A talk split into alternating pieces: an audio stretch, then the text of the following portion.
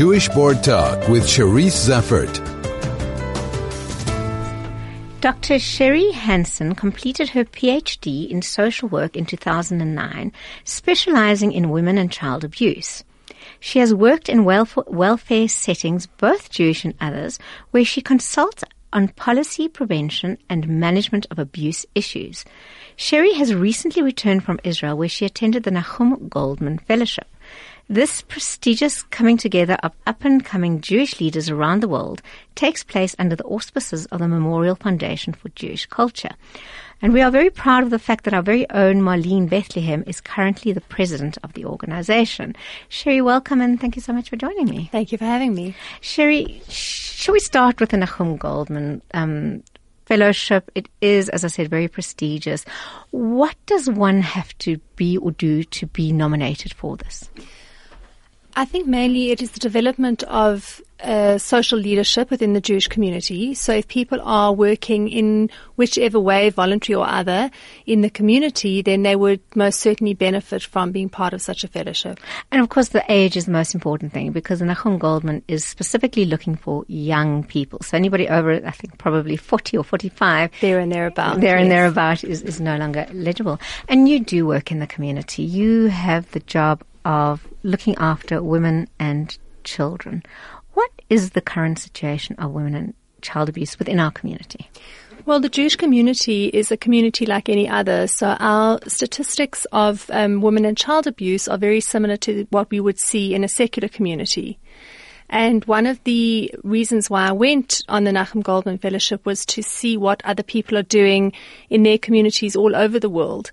And sadly, this is a phenomenon that is not particular to our community, but is most certainly on the rise within the Jewish within the Jewish community. Um, firstly, South Africa has a particularly high rate of women and child abuse. Um, the story in the news earlier on just indicates how how desperate people are. Firstly, in terms of raising children, but also obviously, I mean, the the assault on women in South Africa today is at an alarming proportion. Is that reflected within our own South African Jewish community as well? Or are we just more like everybody else?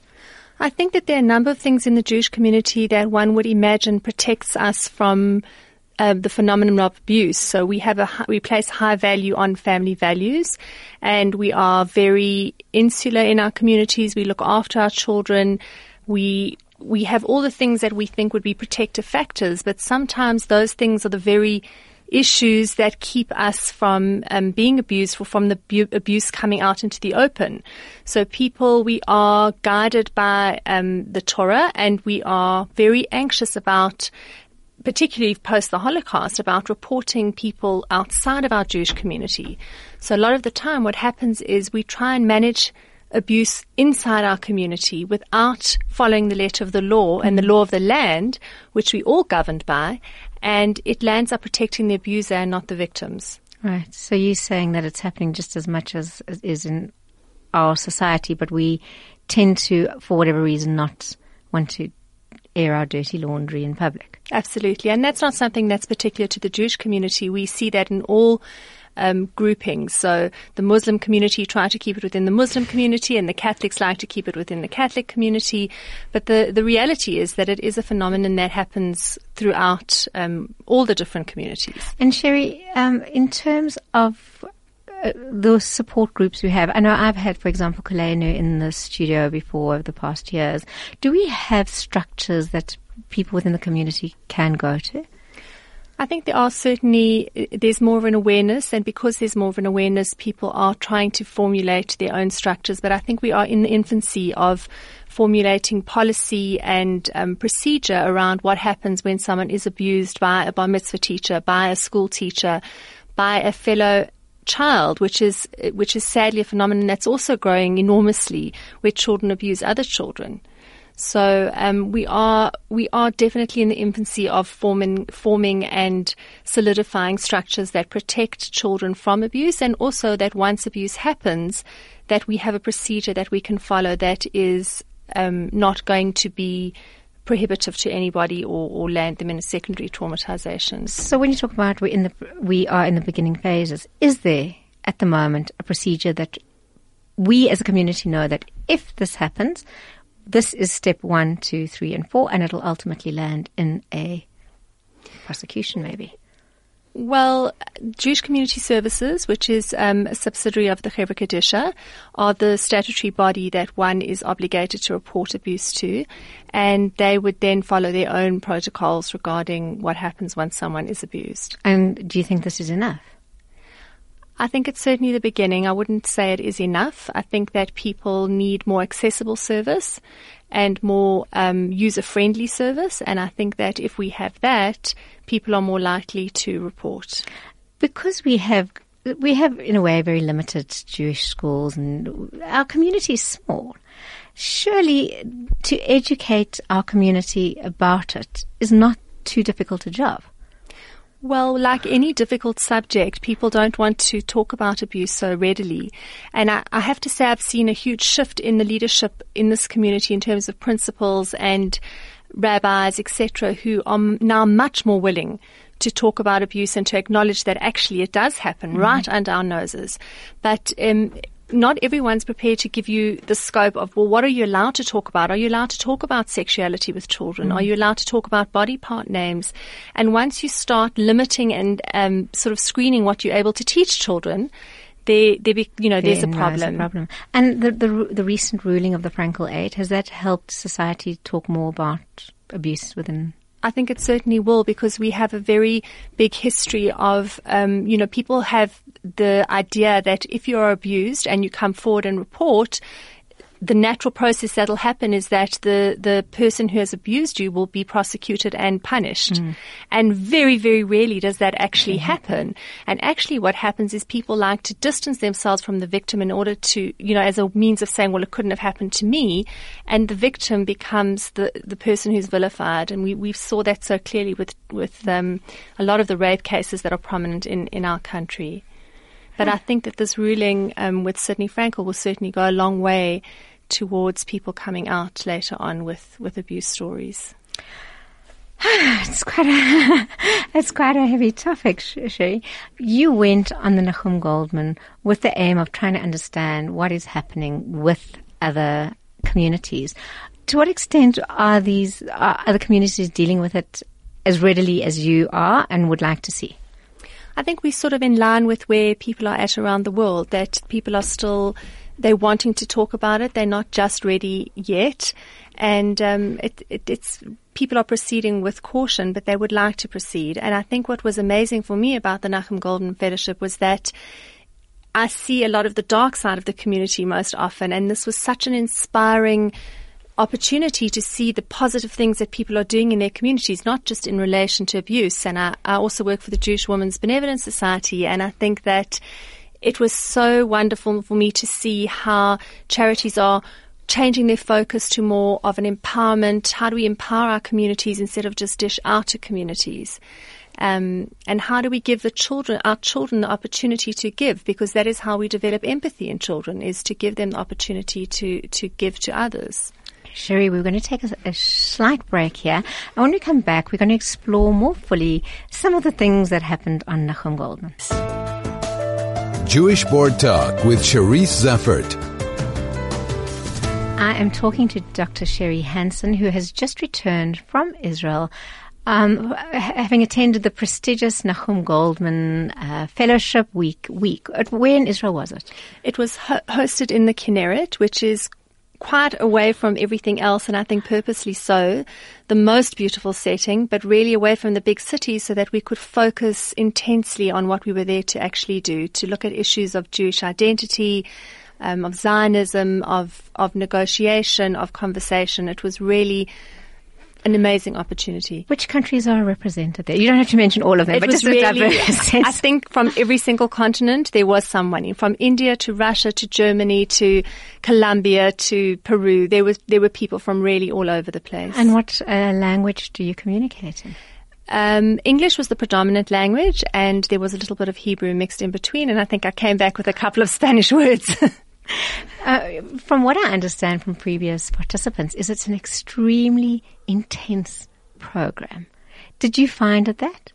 It really was an intense program. We were busy from the time we got up at six in the morning, and often we would go to bed after one or two o'clock in the morning because there was just so much conversation to be had.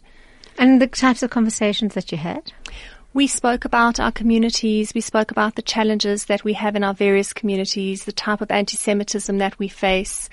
Um, something that really stood out for me is that as a South African, a lot of us feel very anxious about obviously about what's going to be happening in the country and where will we go if something does happen and we, we can't stay here anymore.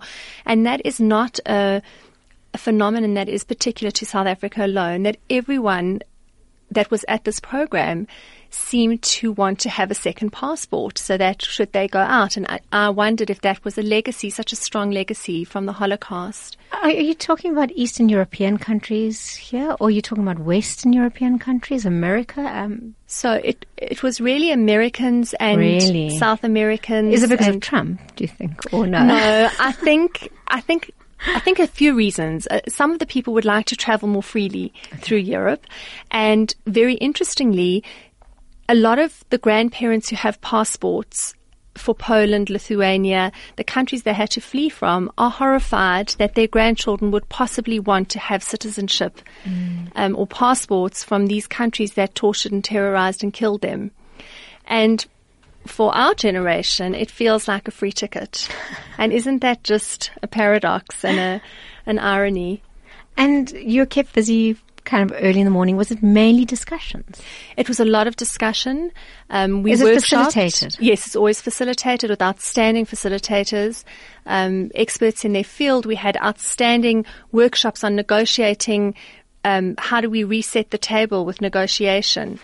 Um, difficult topics like political differences. And I think something that I felt in South Africa, we are really driven by fear in terms of our religion and in terms of our philosophy that we are very fear based and we are scared to talk to people who are slightly different in case something may happen, that we may change.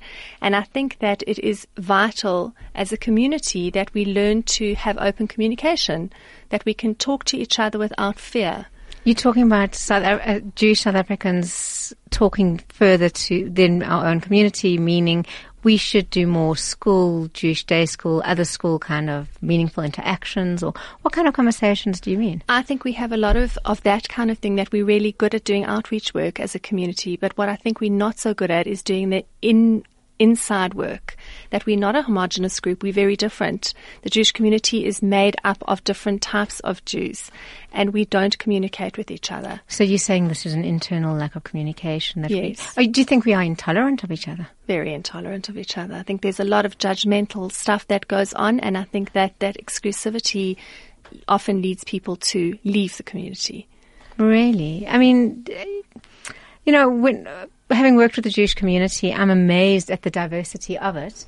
Um, equally, um, um, I don't know, you know, we, we, we do seem to pull together when times are tough. Would you agree with that? I would agree with that. Does, do times have to be tough for us to pull together, though? Can we not just have conversations?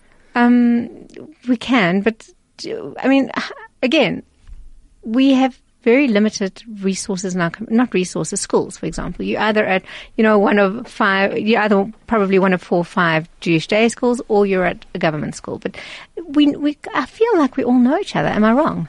I think you might be. and how would you encourage people to talk more?